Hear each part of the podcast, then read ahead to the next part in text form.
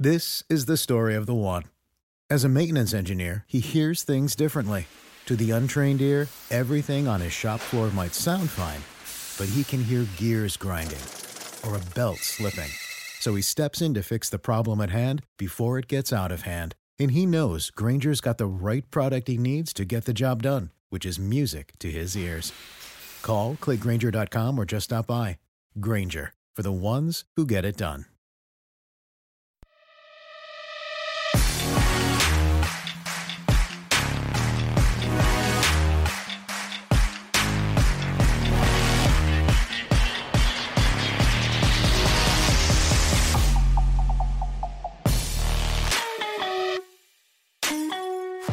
What's up, Washington fans? Welcome to the Burning Network podcast preview show. We have the Cincinnati Bengals at two six and one, such an odd record, traveling to Washington to take on the football team at two and seven. Somewhat still in the race for the NFC East. I don't even know. I'm not even keeping up with it, honestly. I'm Josh Taylor, joined by Brian Murphy we are going to break down this matchup as we continue to take on the AFC North. Brian, we have the battle number one versus number two overall picks. Joe Burrow, number one, versus number two, Chase Young. Are you excited about this one? I think the last time we had this was RG3 at one versus Andrew Luck at two in the preseason, so that doesn't really count. Yeah, yeah, exactly. But yeah, it is exciting. It'll be fun to see these two guys uh, go at it. I guess they were both at Ohio State at one point or another, maybe yes. technically teammates at some point. So I'm sure they're both, uh, you know, I'm sure they both only care about what what happens, you know, on the scoreboard. But you got to think that they want to have the better game between the two. So we'll see who who it motivates more if uh, Joe Burrow comes out slinging it, uh, or if Chase Young is able to bring him down a couple of times. Hopefully the latter, but we'll see. It, it is it, it is always special when you see one versus two uh, and especially in their rookie years. So pretty fresh off their them being drafted, going at it like this. So that's pretty fun to see, and that's definitely one of the storylines going into this pretty putrid matchup between these two bad teams. Have you seen the GIF of like that one skinny guy just like flexing? I feel like that's both of us right oh, now. Oh yeah, exactly. Like I mean, is there? Do you really even brag if you win this game? I mean, because. No I don't think it's going to take you anywhere. I mean, Washington, I guess, is technically still in the race, so this really could be for draft position. So, it, win loss could Tie. be taken a couple different ways. Yeah, you never know how, how this could affect things come April. How embarrassing is that? I don't think this has ever happened. If we do tie, and the Bengals literally have two ties in the season. Yeah, I wonder when the last time that happened. It has it has to have been a long, long time ago. If ever, like that, that's really hard to do. Get to in the season. Um, but like you said, with Joe Burrow, tech, technically lost his job to Dwayne Haskins at Ohio State before he left LSU, and I'll admit it, I wasn't high on him. Call it, you know, the bias because LSU beat Bama last year. I just have this grown hatred towards the guy. I'm pretty open about it. Um, but you know, absolutely, you know, has shown up so far this season and kind of exceeded what I've expected. Um, and we'll talk later on about you know both teams really in this rebuilding stage, and you know having Joe Burrow might have you know a little up on us in that, but. 242 for 370, 2,485 yards, 12 touchdowns, 5 interceptions. How would you grade Joe Burrow so far in this point in the season, especially playing in the AFC North? Yeah, tough division. I mean, maybe three of those teams are going to the playoffs. Who knows if the Browns will or not? But uh, I, I think it's safe to say the Steelers and, and the Ravens probably will get in. So yeah, it's a tough place to to play, and we've seen him play in some competitive games. Um, so yeah, uh, so far I, would have to give him a solid B, uh, not a B plus, not a B minus, a B right in the middle of that B. Um, I don't think I was expecting him to come out and sling it like he did, but I mean that's all he did last year, so he just kept it going. Um, obviously, there's some growing pains being a rookie, but I think he's had a pretty solid season overall, and he's been fun to watch. So um, yeah, pretty pretty average to a little above average is where I'd grade him at. Yeah, that first duel with the uh, Browns, I think it was in like a Thursday night game. Yeah, to me that yeah. was one of the more exciting games of the season so far. Um, but I, I will say, like I've really expected you know, him being with Joe Brady at LSU, like that first season where he started back in 2018, he just looked like an average quarterback, kind of like Trask did before this year, kind of like Mac Jones did, and then just had this crazy breakout season at LSU, shattered all the yards, coasted to the national championship game, won that pretty easily. Um, and I just, you know, he had these such high expectations. I was like, there's no way you can live up to that just going to the NFL. Joe Brady went to the Panthers. I was like, that guy is responsible for more of Joe Burrow than anybody. And I seem to be wrong. You know, I didn't think he would have the supporting cast in Cincinnati um, to succeed. I didn't really expect AJ Green to have a big season, and I don't know what happened to that guy. He went from like a top 10 receiver, maybe top five at one point yeah. in the league, to just completely disappear. Why do you think AJ Green? You know, I know he's had those injuries, but do you think he's just like not part of the game plan for this team? And you're relying on some of these young new guys like Boyd and and uh, Higgins, or what do you think's going on there? Yeah, it is crazy to see because I, I always just considered him right up there with, with some of the best for a while, and it just seems like every year another two or three guys pass him on that top receiver uh, list. And yeah, so I think he missed all last year with an injury. I feel like he's always been banged up, and I think we saw. I don't know if it was confirmed, but him saying something on the sideline about just trade me yeah. or something like that. So it just doesn't seem rough. to be going. Yeah, it just doesn't seem to be going well, and um, it, it's tough to see because he's always been so good. Uh, that being said, I hope that we're not setting him up for a huge game against us after he doesn't do all anything all season long. But yeah, it is kind of weird to see that AJ Green is the second or third fiddle uh, on this offense. Yeah, you're right. I don't know if it's a, a, game plan thing or if they feel like you know what his best years are behind him. Let's let's uh, try to groom some new receivers, which they seem to be doing really well. So yeah, I don't know. It's very strange to to, to know that AJ Green's going to be playing on Sunday and he's not even on like I don't even know the top five worries for the Washington football no. team this this Sunday. So I don't look too much into things like this. We kind of talked about it a minute ago. Take it with you want, um, but we talked about number one versus number two. For those who don't know, I, I told Brian this. You can take this how you want. Number one overall picks when they face a number two pick does not go well for the number one pick. History says so. 2019, Murray versus Bosa. Number one, Murray goes down to number two, Bosa. 2017, Myles Garrett, number one overall pick, goes down to number two, Trubisky. 2015, Winston loses to number two, Mariota. 2010, Bradford loses to Ndamukong Suh at number two. 2009, Stafford goes down to number two, Jason Smith, who's a tackle. So it's not looking good. I told you the only one was like the Long brothers when they played each other that one time in like the last 20 years is the only time. Even wow. RG3 lost in the preseason. So it's not just the regular season, but does that give you any kind of extra hope or you're just like whatever, that's just a crazy stat, not really looking too much into it?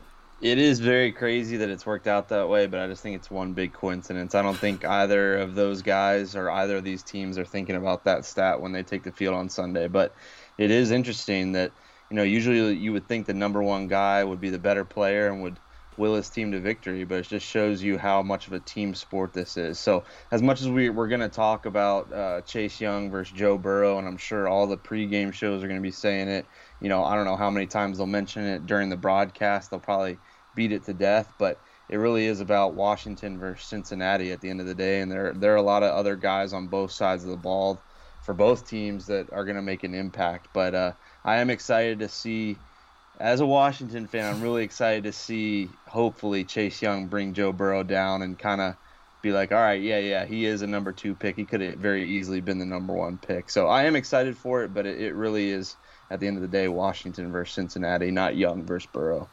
I agree. So something that has come out recently that we just talked about briefly was it looks like the Bengals are without three position coaches due to COVID nineteen reasons wide receivers coach Bob Bicknell, cornerback coach Steve Jackson, and safeties coach Robert Livingston. So, wide receiver coach, cornerback coach, safety coach. That's kind of a big deal. Right. I mean, you're asking more guys on the sideline to have more responsibilities. That could be something as small as, you know, substitutions going wrong. It could be anything. Yeah. Do you think that gives any play into the game, any kind of effect being without three position coaches? Yeah, I think it certainly could. Uh, I think you know you were saying substitutions. I didn't even think about that. The first thing I was thinking of was like in-game adjustments. I imagine that those are the guys oh, yeah. that are that are sitting down. You said the safeties and the cornerbacks, especially. I'm sure they're making adjustments drive by drive. You know, you, you never know how a team's going to come out there, and so the defensive backs have got to adjust on the fly. So you wonder if that might have a have an effect, the in-game communication, because I imagine not knowing exactly how the X's and O's, the ins and outs of coaching works, but you imagine that the offensive and de- defensive coordinators are over everything, and then those position coaches kind of fill in the details during the game. So that'll be interesting from a communication standpoint. I don't know how much we will or will not see it affect the on the field stuff, but I, am sure that there's going to be a, a, little bit of uh, uh, more difficulty for the Bengals to, to communicate. Yeah, I, I didn't think about that either with you know end game um, substitutions stuff like that, but also just making these adjustments. Um, that could be good news for Alex Smith, who's coming off his best back-to-back yardage-wise games right. in his career. So something else we'll talk about. Can he do the three P for three hundred? what is it like bowling a turkey essentially? Yeah, the turkey exactly. of football. Can you do it? Well, well, let me put it this way: if he's going to go over 300, 400 again, I hope that it's in a win because these last two, it's been nice to see those stats up there, but it hasn't translated to much uh, in terms of the scoreboard. So I guess it's a good or bad thing depending on how you look at it. The defense is getting a lot of hate, but I also checked before the game. We're still number one in the league in passing yardage. So somehow we're allowing these giant plays but still we are number one in the league in uh, passing defense. So that is fascinating to me. I saw that too, and I was like, really? After what Matthew Stafford did? But I guess you're right. I mean, they come in like little chunks, and I, I mean, sadly, the chunks are enough to do Washington in. But but you're right. They somehow figure it out. But it is still surprising to see that they're up there at the top. I mean, this is definitely the most offensive this game has ever been in the NFL history. Oh, I would yeah. say. I mean, especially you know with what we see with like Kyler Murray and uh, Russ doing last night. Like that's what it's turning into, and we've been talking about it with quarterbacks on our little side pod that we're going to keep doing. But it's just what the game is. You're going to allow big plays to happen. Like I would say, the corner and the safety position is getting more valuable by the year because you need someone who's going to stop Russell Wilson and Kyler Murray and these quarterbacks that are just throwing crazy yards. So outside of that, another guy missing for the Bengals that can have a huge impact Joe Mixon, like you said, they've been without him for a little while now, but still the leading rusher with 428 yards and three touchdowns on the season. Gibson has a slightly better season so far, seven touchdowns. Is he going to continue this streak that he's been on? Will he score a touchdown on Sunday with Gibson? Mm, I think he does. I think he just plays such a huge role in this offense. Um, I'd I'd be willing to go as far as say that it, it's similar to the Detroit game, and I think both running backs, McKissic and him, find a way to get in the end zone. They they seem to love those two guys, you know, out of the backfield, underneath, handing it off. They they try to get those guys involved a whole lot, and I feel like more and more as the season's going on, I, I you know I don't know the exact numbers. I feel like we're seeing both of those guys on the field at the same time, so they obviously like those guys a lot, but Gibson, yeah, the fact that he has seven touchdowns, man, I, I, I knew he was having a good year. I didn't realize he was being that productive. So that's really awesome to see, and I, I see no reason why that doesn't continue. I mean, we talk about how good, uh, or you know, stats wise, how good Washington's defense is bad. On the same at the same time, the uh, the Bengals have been pretty bad on the defensive side of the ball, allowing over 400 yards a game. So I, I see no reason why Gibson doesn't get in the end zone uh, at least once. Yeah, I think this is going to be Gibson's, I would say, breakout game. And it could come all purpose, too. It could be, you know, catching a couple passes. We've seen McKissic the last two weeks has more targets than any player in the NFL. Yeah, unreal. By like five or six too. Like it's a good little chunk. He's averaging like I think he had 15 last week and like 13 the week before that.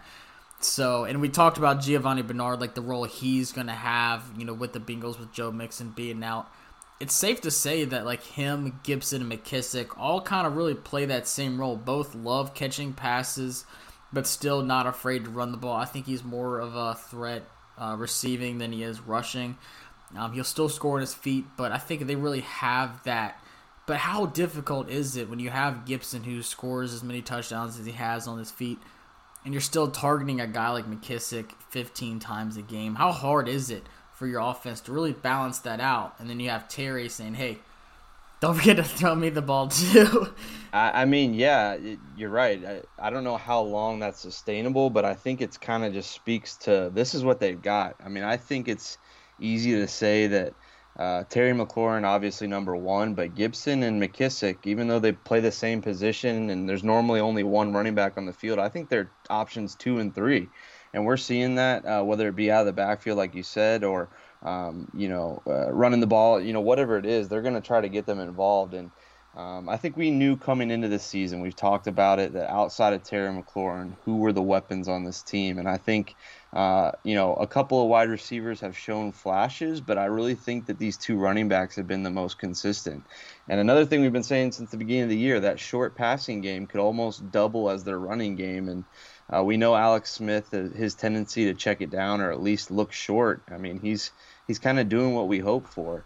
Now, now it is, you know, it looks like they can do that. They have a way to get these three guys involved, but it's got to start translating to, to more points and more points uh, quicker uh, for this team to actually start putting together some wins because we see we saw them move the ball all last week against Detroit and somehow only come out with three points in the first half. So you got to think that they want to continue to move the ball around, get these guys involved, but you know punch it into the end zone, especially against a bad defense like Cincinnati. Now we talked about our passing defense. Higgins and Burrow have really built this relationship recently, coming off back-to-back hundred-yard games like we said, it kind of looks like AJ Green's being the guy kind of pushed out, the awkward one out.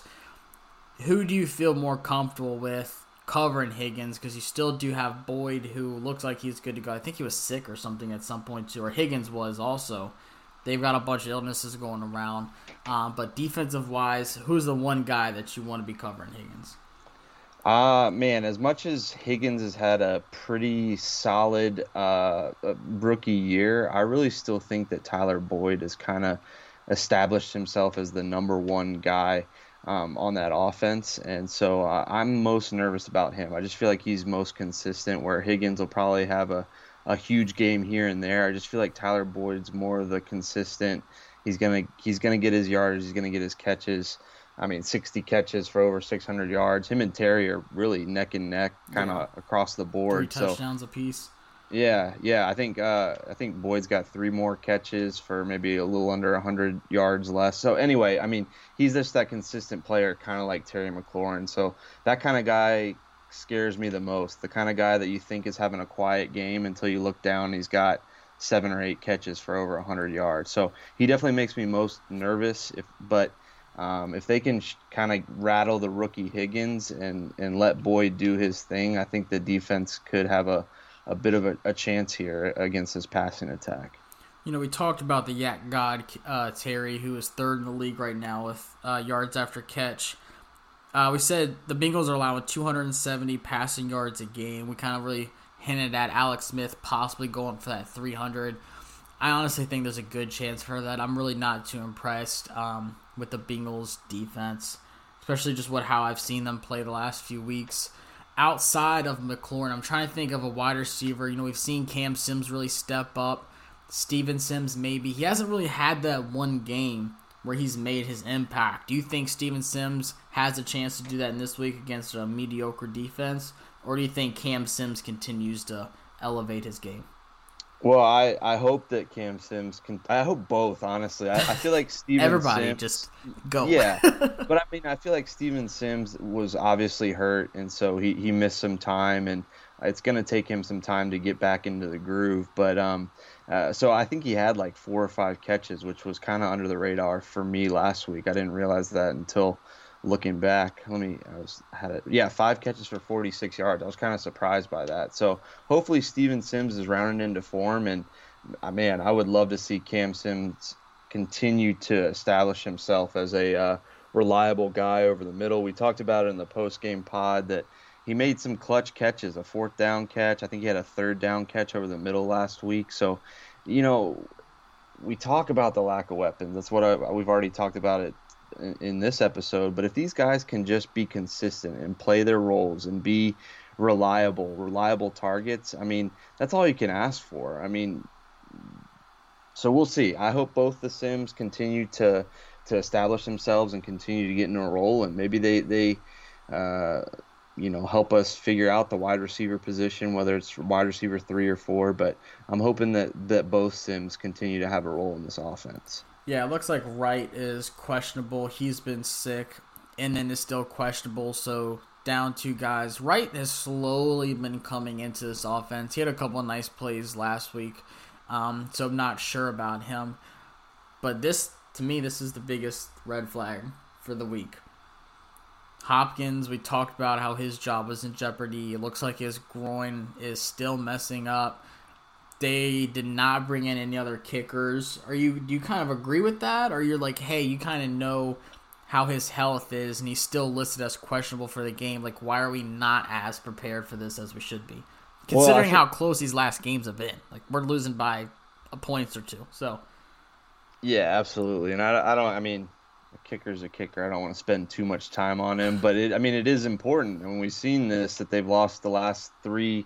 The last three times I've lost have been by a combined seven points, and that's what two field goals and an extra point. You know, I mean, so you're right. There's absolutely that little bit of wiggle room. So I don't know. Maybe Ron, you know, I, am going to continue to trust Ron, and maybe Ron believes in this guy, and maybe he does think it's an it's a health thing and not a performance thing. But I'm telling you, if he if he misses a kick, a, a makeable kick, and I'm not talking like a 60 yarder before the half or something that we don't expect him to hit, but if he misses another makeable kick, I'm gonna be ready for for the end the Hopkins experiment because it, will be time because it's just too too much at once, too many times this season um, that that he's he's cost us. Yeah, I'm right on the line. I agree with you. Like this is this is another game where it's like he's on a very thin line with well, the fan base and the last time that they played each other, I believe, was the game in London, and Dustin Hopkins missed like a 34 yarder, I believe, in overtime that led to the tie. So, I oh, mean, yeah. brings up bad bad memories when oh. I see Dustin Hopkins trotting out there against the Bengals. I mean, come on, come on, bro. Come on. This is the week. this is the redemption four, game. I need four field goals out of you, and I need you to be to hit like a 55 yarder. Forget number one versus number two. This is the Hopkins London revenge game. Yeah, exactly. now this is completely out of fun, obviously, but Nick Sundberg is listed as questionable with an illness. If you could pick one guy on the team to be the long snapper in his place, who would who would your guess be? Oh my gosh. You would think that it would be a, a another lineman, but I'm pretty sure in well, I'm pretty sure in years past I heard that Colt McCoy was the emergency snapper, which was oh, always gosh. surprising to me. So who knows? Maybe it's a guy. Traded him. I know, right? That's our. He's our. he's versatile. That's what Ron yeah. wants. Yeah, I, I I have no idea. I would think it'd be another lineman. One of the centers could somehow muster it up, but that's a good question. Chase that's, It's got to that, be. That's something you don't think about until you, you are put in that position. So let's hope that it doesn't come down to that. I, I forgot who it was, but I remember I was watching a college game last year, and they were they had like their third string. No, it was like a, it was the beginning of this season. It was like one of the first games. They were without their long snapper, and they literally uh, fumbled all five punt attempts they mm. had. Like it went all over the place to the point where the punter would just grab the ball, pick it up, and just like kick it wherever. Like it was so bad. So like that that's that could potentially happen. I think he'll still be good to go, but I thought that'd be funny to talk about.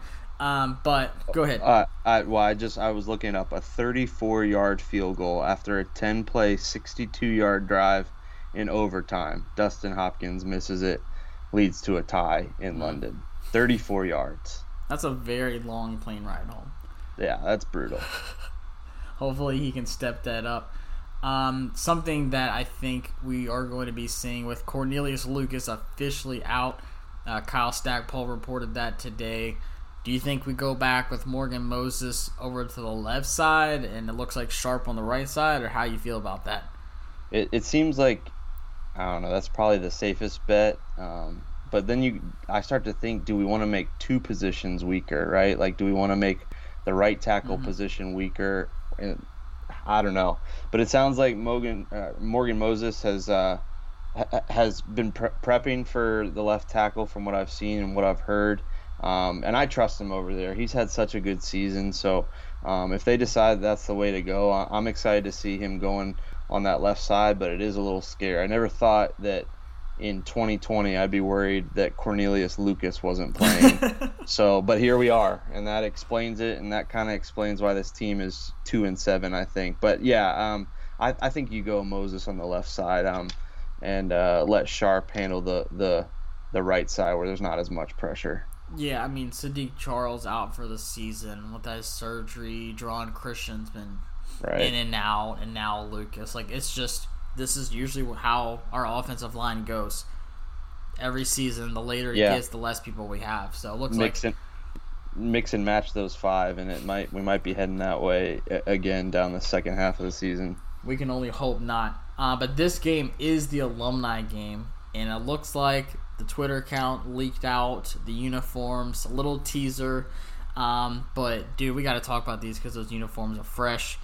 Something that we saw so much before the season started was new uniform concepts, and 90% of them were horrendous.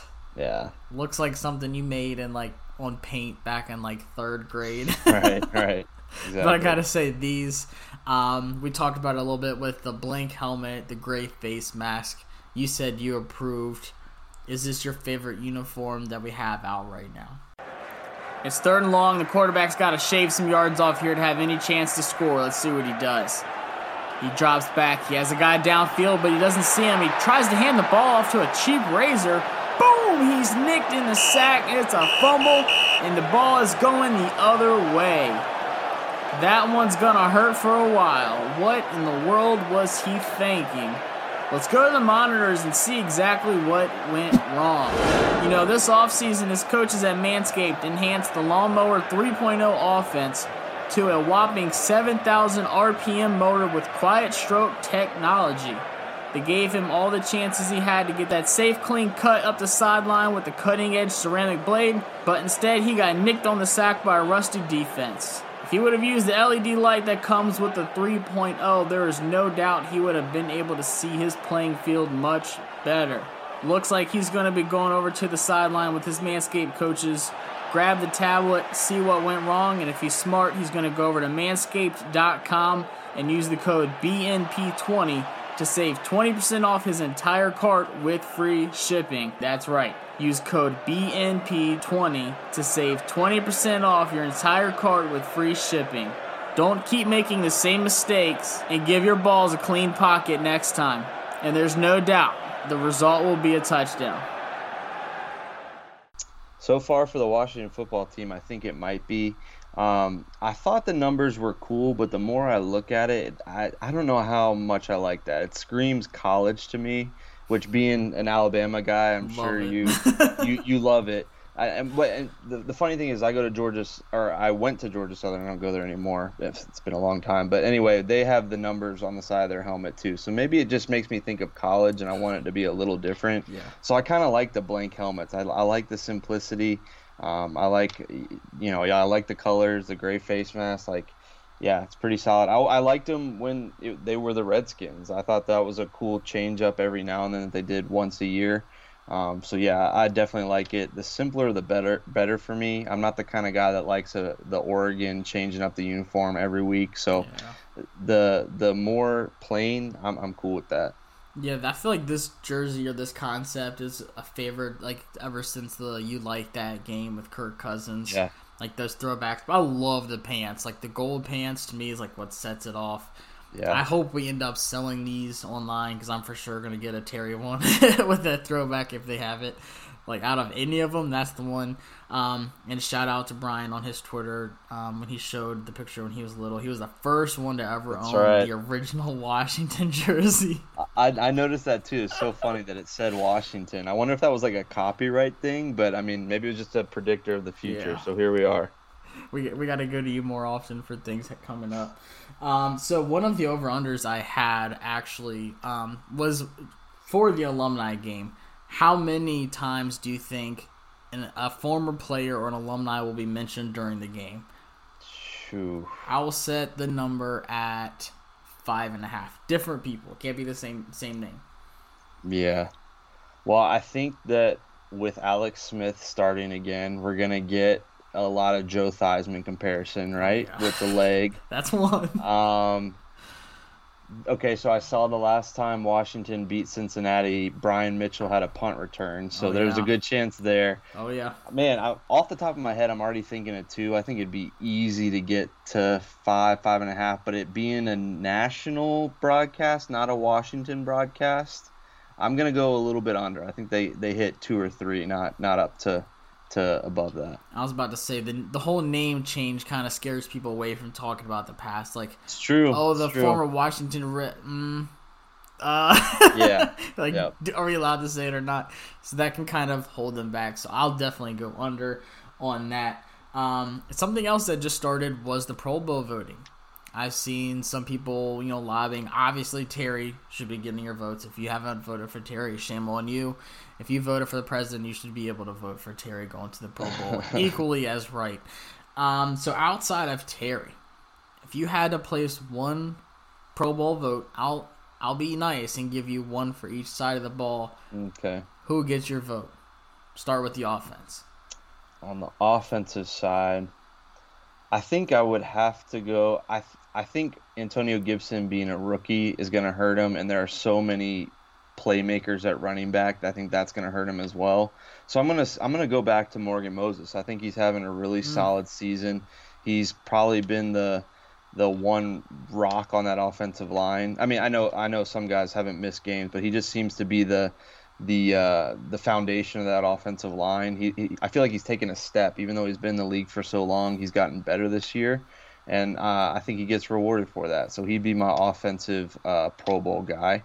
On defense, um, I think, hmm, that one's tough. I think I'm gonna. I'm, I was thinking one way. I'm gonna go with Kendall Fuller though. I think the number of is that- yeah. Sorry to Yes, you took steal it from. Oh my bad. Well, the great minds think alike. I honestly, so uh, okay, I'll give you Fuller. I was honestly thinking uh, Da'Ron Payne. I think that he's he's stuffing up the middle, and um, you know, even though it's not showing up on the stat sheet, I think that he is uh, he's kind of solidifying himself as one of the top 10, top 15 defensive linemen, and so hopefully he gets some uh, love for that. And I, I know that Washington fans, uh, I, I I think that they love him, so I, I think that he'll get a bunch of votes. So if I wasn't going Fuller, I'd go Payne. I mean, I think it's obvious Tress Way is, you know, Yeah. gonna- he's going to go back. I mean, that's a given. Yeah, He's on the field more than anybody on our team. he's our most valuable it's guy. sad. Um, but I agree with you with, Mo- with Morgan Moses having a great season. Hasn't missed any games. Back from those injuries on both ankles. Like I, I feel like he has stepped up and, and now even playing on the complete opposite side of the line than what he's used to. If he keeps that up, like to me, he, he's he's deserving of votes. I'll even say Chase Roullier, um, for being a six round guy. I've been raving about how good he's been as our center. I mean, it's been a long time since we've had you know decent offensive linemen outside of Trent Williams. Like we've been so stuck on him because everyone Yeah. else sucked, and he was just that good. Um, Right. So it would be nice to see another offensive lineman, you know, go to the Pro Bowl like Trent Williams did so many times.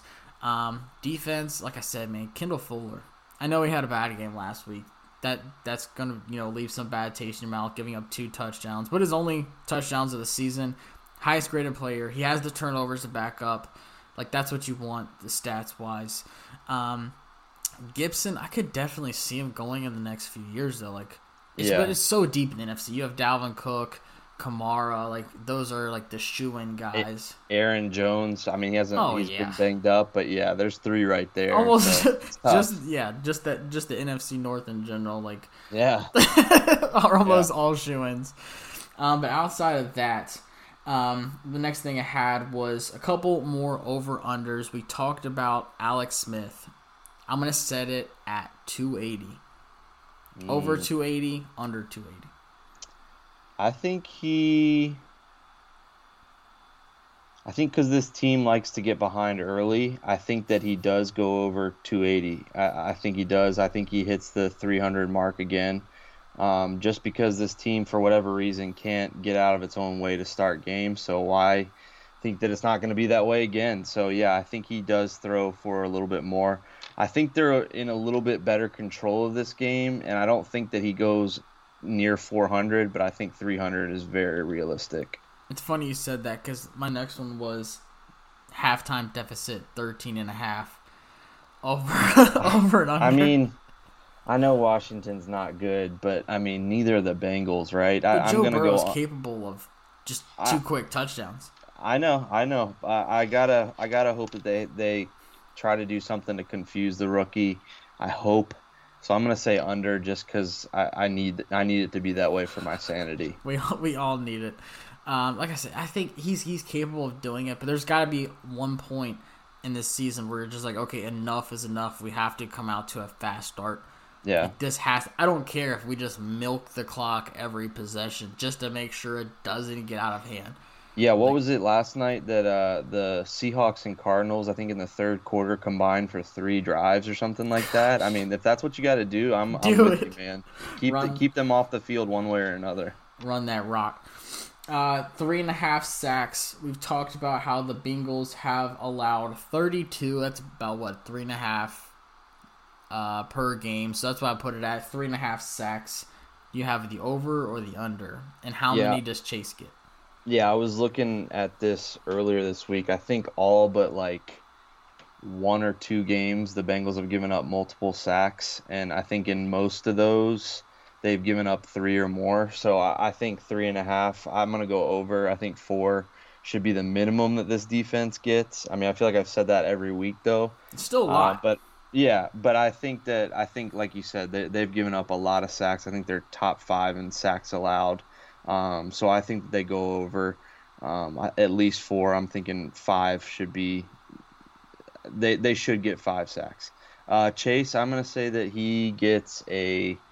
I think that he gets a sack, one sack, uh, and I think it's a, a game changer. I think that game changing play is yeah, yeah. I think that game changing play is coming for him. I think that he he owned up to his bad game last week, his his bad couple of plays, and so I think he comes out and, and makes up for it because I just think that's the kind of guy he is. I think that he's going to own his mistakes and try to get better. And what better way to do it uh, than going after the one guy that was picked before you? So I, I think he makes only one sack, but I think it's a, a, a game changer, either a big big stop on third down or something, or like you said, it would be awesome to see a strip sack.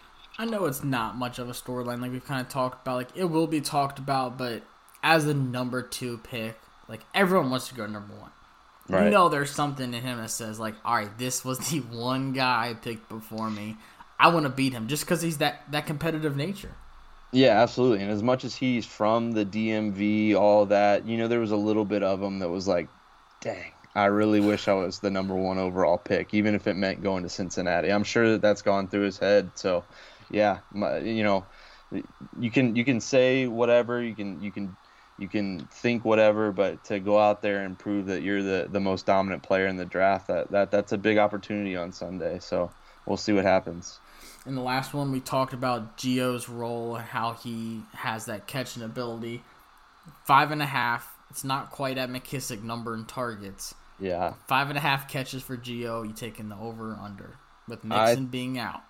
Yeah, with Mixon being out uh, again, I think this is like f- his fourth straight game. So it's crazy that Bernard's been the the guy this past month. It, um, man, I really could see a D'Andre Swift type game where he gets involved with the run and the and the pass.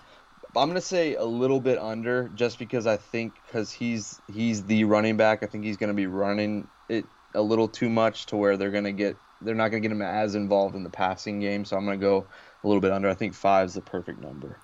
I agree with you, and he does have some other weapons to go. But Joe Burrow, I mean, he that one game he threw it like what fifty five, almost sixty times against the Yeah. Browns. Yeah, Like I pray to God he doesn't have a game like that against us. No. If he throws that ball sixty times, he's he's got at least three or four touchdowns on us. So Yeah, hopefully, yeah. hopefully we can contain that. Um. One thing that we wanted to talk about because I feel like the Bengals and Washington's really in that same boat of building to the future, and you know it's something we talk about. You know, is this a winning season, or what does it really look like? I'd say we're really in that stage, and um, something that we kind of discussed was the Bengals kind of plan to rebuild. You see the Dolphins doing it so well. You see how the 49ers had that quick turnaround. when you're really breaking it down, do you think that Cincinnati is ahead of us in this rebuild because they do have Joe Burrow? Or do you still think they're kind of just floating around that, trying to figure out all the pieces stage like we are? Uh, yeah.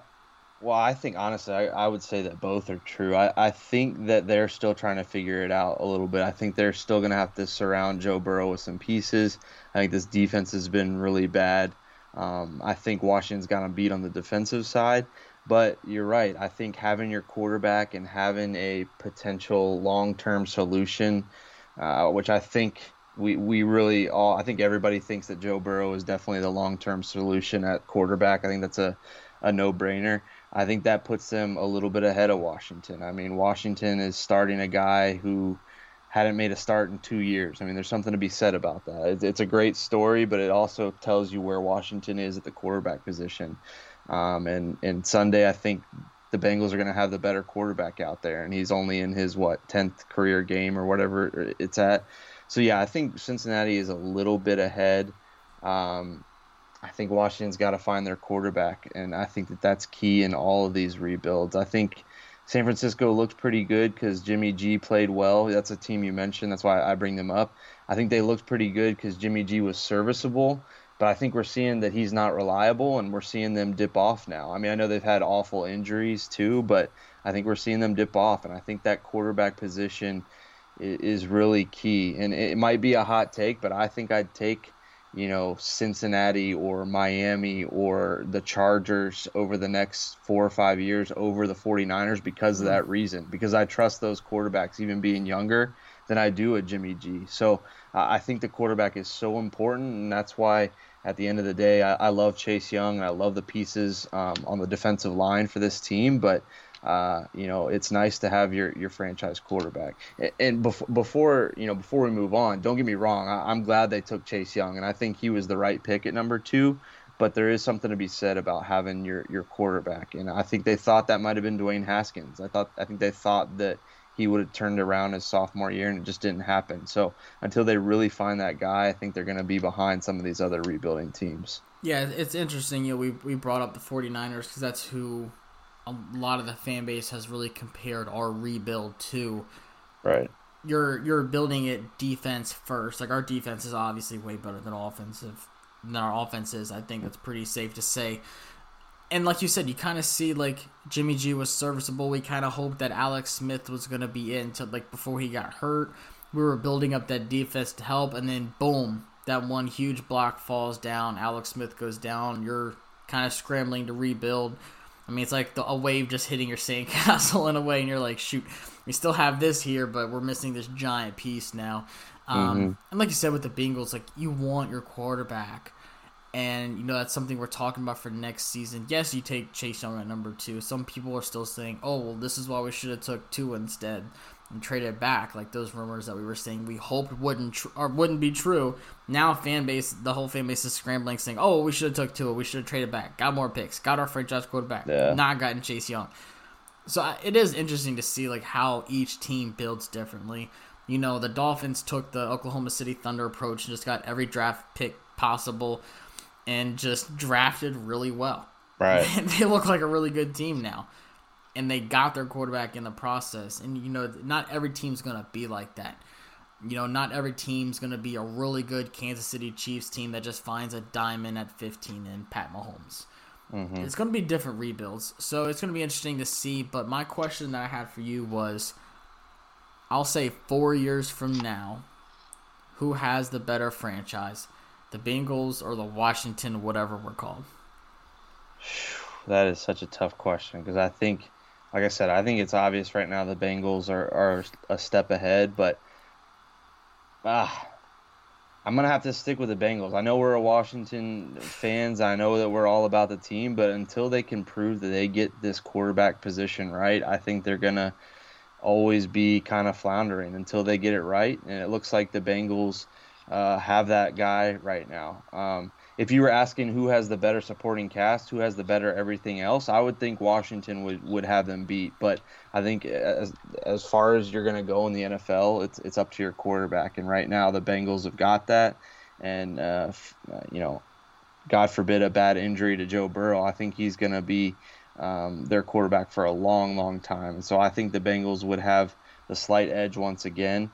Um, but talk to me next year or the year after. If Washington finally gets their quarterback, I think they're going to be in pretty good shape, and they, they would they would easily uh, overtake them.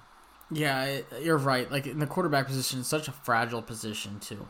I mean, like you said, like we see how Alex Smith goes down, and then you're you can't just plug in a guy and hope it works. That's not a good long term solution. Yeah. Like you can be down like a running back, and you have another one because they're serviceable. You can make it through like that, but finding a guy like Burrow to, to me really helps them go forward. And like you said, I feel like we have the supporting cast, but we could draft a guy next year and he could be a stud, or we could draft a guy next year and he's really hot, and then he just falls flat and we're back in the same boat the year after. So they just seem so snake bitten at the quarterback position. Oh. Until they absolutely get it right one time, it's going to be that way. Three quarterbacks, three broken legs mm. in the last what three years essentially. Yep.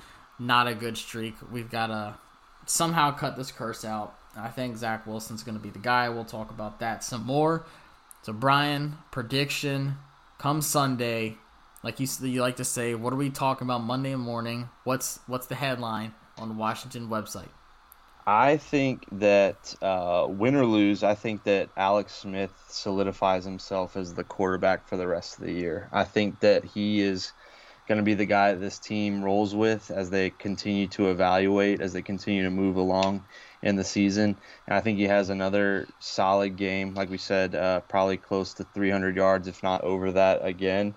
And I think that uh, it just continues to be a, a, a great story, and that he just kind of solidifies himself as the comeback player of the year. And um, I think where we, we get even farther away from seeing Dwayne Haskins again in burgundy and gold. I agree. I'm gonna say if we had to do a score, gosh, we're in those like 20s. We're like 23, 21, 27, 24 yeah. kind of games. I we, we talk about how winnable these games are, and I feel so confident every time I pick us winning. Well, yeah, well, it's, that's why you asked, what are we talking about? Like, I don't want to pick because I, I, just have seen this too many times where it's a winnable game and they yeah. find a way to not win it. So I really don't think that they win because I, I, you know, they, they they have yet to prove me prove me right or prove me wrong, whichever way it is that they just can't uh, they can't find a way to win these winnable games. I'd say 30-24 Cincinnati. It's kind of a high score, but I, I just I think Joe Burrow has a good game. I agree with you with Alex Smith. I think he has another great game. No turnovers. I'll say two touchdowns. I'll say he, he hits that 300 mark by a little bit. Um, I think he is the quarterback for the rest of the season. For next season, no. I think he's a great coach for whoever we do draft next season, but I I really do think that you know the Haskins. I think that's done. I think Ron. I, I, what one thing I'm waiting for is I'm waiting for Ron to come out and just say Alex is our guy for the rest of the season. Is that something that you've been like kind of waiting for or haven't really thought mm. about? Yeah, that's a good point. You know, Ron seems like he would say that, and so yeah, I think that that would probably be coming. I think we saw a report this week. I don't know how true it was or where it came from that Dwayne Haskins would really only get back in if Washington was officially eliminated. I don't know how true that is, but yeah. you're right. I, I think we I think we're getting closer to, to Ron Rivera saying Alex Smith is our guy for the rest of this year. Yeah, I think JP asked him about that. He was like, I didn't see anything. I didn't say anything before the games. Like, whatever you see, like, take it with, like, what you want. Grain of but, salt, yeah. Yeah, I, and I agree with him. Uh, and you don't come out and say that about a player that you might potentially be wanting to trade to. Like, you don't want to devalue right. that at all. Right. So, but it would still just be nice for him to come out and say, hey, Haskins is done like unless you know need be. But Alex Smith's our guy, so I think this game will definitely help out Alex Smith's case. But I think we both agree. I don't think we win this one, which is sad to say. We're supposed to be the hoorah fans, but gosh, after the last yeah. few weeks, if you can't beat the Lions, can you really beat the Bengals? Yeah, absolutely. I mean, we were talking about this four game stretch being so critical, and they have come out. I mean, they've they played they played them close at the end, but uh, I mean they've they got beaten these last two. So what makes me think it's going to be any different? I hope I'm wrong, but I, I don't I don't know that I will be or we will be. Wally said line Bengals and Bears. We got line Bengals and Cowboys on Thanksgiving. Um, we'll talk about that one too. Gosh, that that's that's just the one that you have to win. Like if I had to pick one of these, obviously it'd be the Cowboys on Thanksgiving. Like to me, that one matters more than any game this season. Um, not just being NFC East, but we'll see. Brian, we're gonna be watching the game on Sunday. Hopefully, we can edge this one out. Um, like I said, honestly, to be honest with you, I'm looking forward to Thanksgiving. I don't think we win this game, just being honest. And if you do, who wins the game? Defense or the offense? Uh, yeah, I think, the, I think the defense makes a big play, whether it be Chase Young or somebody making a key turnover. I think you gotta rattle Joe Burrow and make him make a mistake. So yeah, I think it'll be the defense that is the difference maker. Someone said when I had my uh, cigar in Alabama, I had like the haircut kind of like Joe Burrow, like Joe Burrow vibes. I was like, don't you ever say, say that. That'll me. make you get a buzz cut real quick. Yeah, I, I, that's the only thing that I ever would. But Brian, we will talk about this game on Sunday. You'll be in Disney World, having Yeah. fun. What are you All right. most looking forward to? Going with my daughter, man. I know she's only six months old, but it'll be fun to to see Disney through uh, her her little eyes. That'll be a lot of fun. So I can't wait. I know you'll probably be having more fun than her, but Yeah, exactly. Oh, yeah, hundred percent. She's gonna be like, "Why is it so hot right now?" But Brian's like, you don't know who that is? Like, you kidding me? That's Mickey Right. Mouse. Yeah, he's the guy. He's he's the guy. He's the OG. But Brian, we will see you back for Thanksgiving to talk about the Cowboys game. So you, sir, enjoy Disney World. And on Sunday, it'll be me and Adam breaking down what we hope is a win. Like you said, this might start turning into Hope. the draft pick game. Where we start, you know, calling for the, the losses so we can draft my guy Zach Wilson, but we'll see.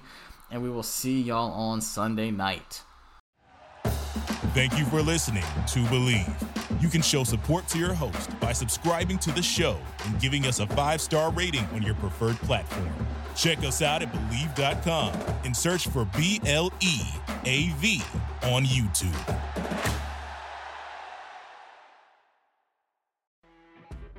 You know when you're listening to a true crime story that has an unbelievable plot twist that makes you stop in your tracks? That's what our podcast, People Are the Worst, brings you with each episode. I'm Rachel. And I'm Rebecca. We're identical twins who love true crime cases that make you say, didn't see that coming, and we hate the people responsible for them. Listen to People Are the Worst now on Apple, Spotify, or wherever you get your podcasts.